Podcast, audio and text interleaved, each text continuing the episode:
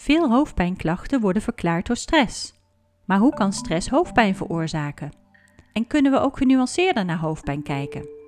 Natuurgeneeskundig therapeut Bas de Velde legt het uit. Zo af en toe dan kom ik wel eens iemand in mijn praktijk tegen die nog nooit last heeft gehad van hoofdpijn. Maar ja, dat zijn echt wel uitzonderingen. Sterker nog, als je iets te gulzig ijs eet of heel koud drinkt, dan krijgt vrijwel iedereen wel een pijnlijke brain freeze. En in de acupunctuuropleiding die ik momenteel volg, wordt zo'n brain freeze wordt als volgt uitgelegd. Als koud eten of drinken in de maag komt, dan stagneert de chi in de maag. De maagmeridiaan, die begint onder het oog, loopt dan naar de mond, over de kaak richting het oor en naar het voorhoofd en vervolgens via de keel naar de maag en eindigt uiteindelijk in de voeten. Stagneert die stroom van energie, dan kan dat pijn geven. Kou in de maag laat het chi in die meridiaan dus stagneren. En zo krijg je hoofdpijn als je te gulzig ijs eet. Nou weet ik niet hoe het voor jou geldt, maar zelf kan ik eigenlijk niet zoveel met zo'n verklaring. Ook al volg ik momenteel een acupunctuuropleiding waarbij ik al die meridianen en acupunctuurpunten moet bestuderen. Zo'n verklaring van chi-stagnatie, dat voelt voor mij gewoon niet juist. En bovendien, je kunt het ook uittesten.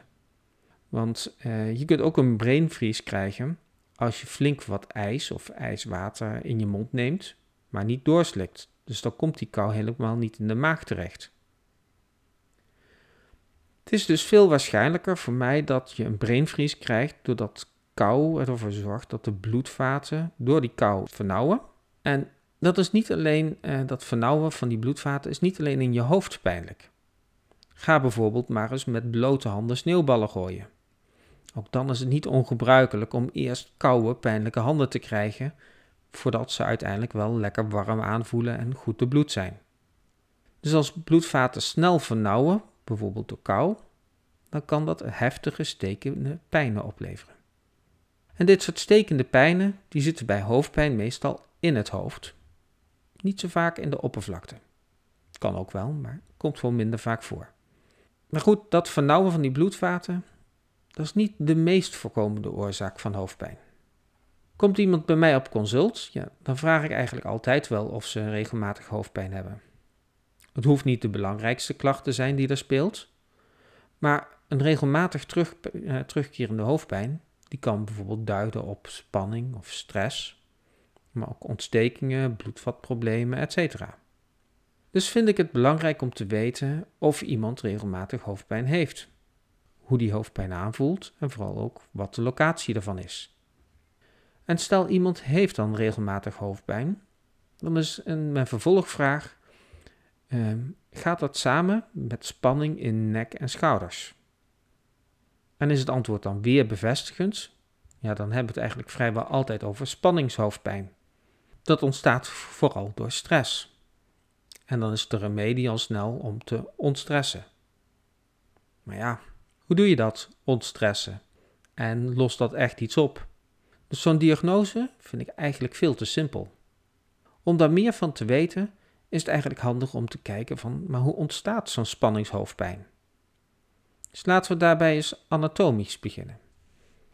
Kijk eens uh, naar het verloop van de nek- en de schouderspieren. Het plaatje hiervan heb ik uh, als cover van de podcast gebruikt.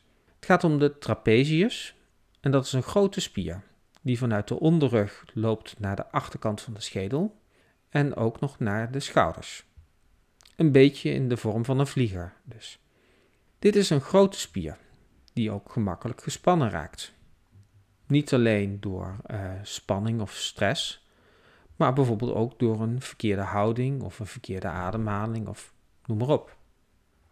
Als je hoofdpijn start vanuit de nek en de schouders en dan zo naar die achterrand van de schedel loopt, dan is er een grote kans dat de trapezius die overbelast is.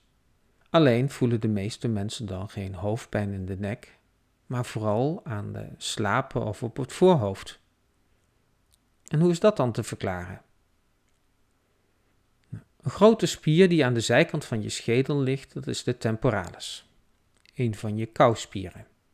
En die spier die kun je ook goed voelen. Leg je vingers maar eens rond het oor en maak dan een kauwbeweging.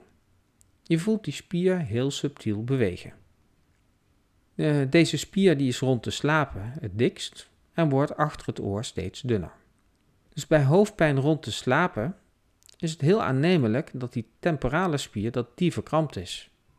En boven de ogen, daar zit ook een grote spier, de frontalis. Als hoofdpijn boven de wenkbrauwen zit, is het aannemelijk dat die frontale spier verkrampt. En er zitten nog heel wat andere spieren rond zo'n oogkas bijvoorbeeld. Maar goed, voor mij is het dus best aannemelijk dat hoofdpijn in veel gevallen spierkramp is. En het verklaart ook waarom acupunctuur zo effectief is tegen eh, hoofdpijn. Steek maar eens een naald in een gespannen spier en de spier die ontspant. Het moet natuurlijk wel een beetje met beleid. Eh. Een hele dikke naald die de lomp aanbrengt, die zal de hoofdpijn echt niet verminderen. Dus de dikte van de naald, maar ook hoe je die naald aanbrengt, die doen ertoe. De enige vraag die voor mij dan nog overblijft is: maar waarom reageren die spieren dan op elkaar? Als die trapezius in de nek, als die gespannen is, waarom zou dan een frontalis of een temporale spier dan meedoen?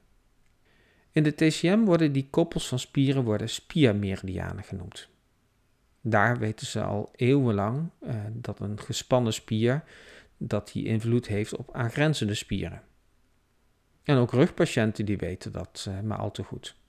Een pijnlijke spier in de onderrug of billen, ja, die kan echt wel flink doorstralen naar de rug en de benen of naar aanliggende spiergroepen.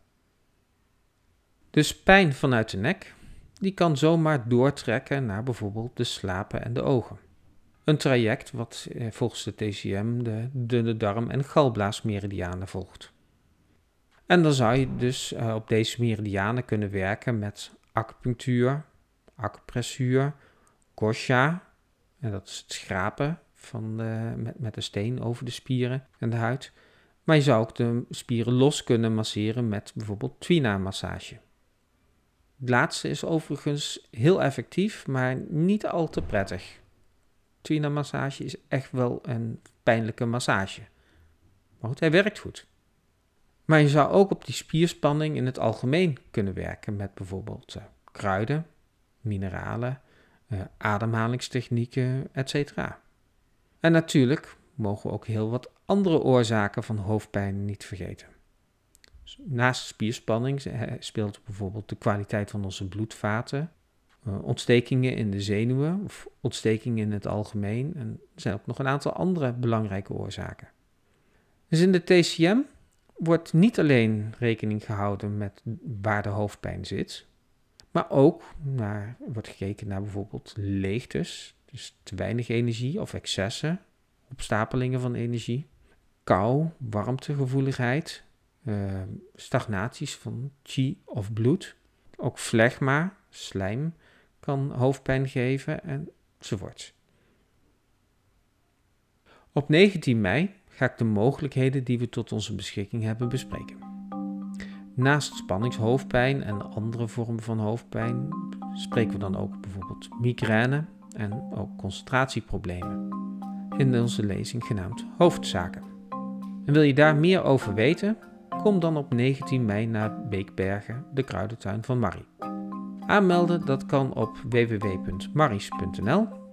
Dat is Maries met een Y. En wellicht zien we elkaar daar. De volgende podcast gaat over concentratieproblemen. Een heilige boom die al miljoenen jaren precies hetzelfde is gebleven, kan hierbij een hele bijzondere rol vervullen. Mis deze aflevering niet en meld je aan via je podcast-app. Daar worden we heel blij van.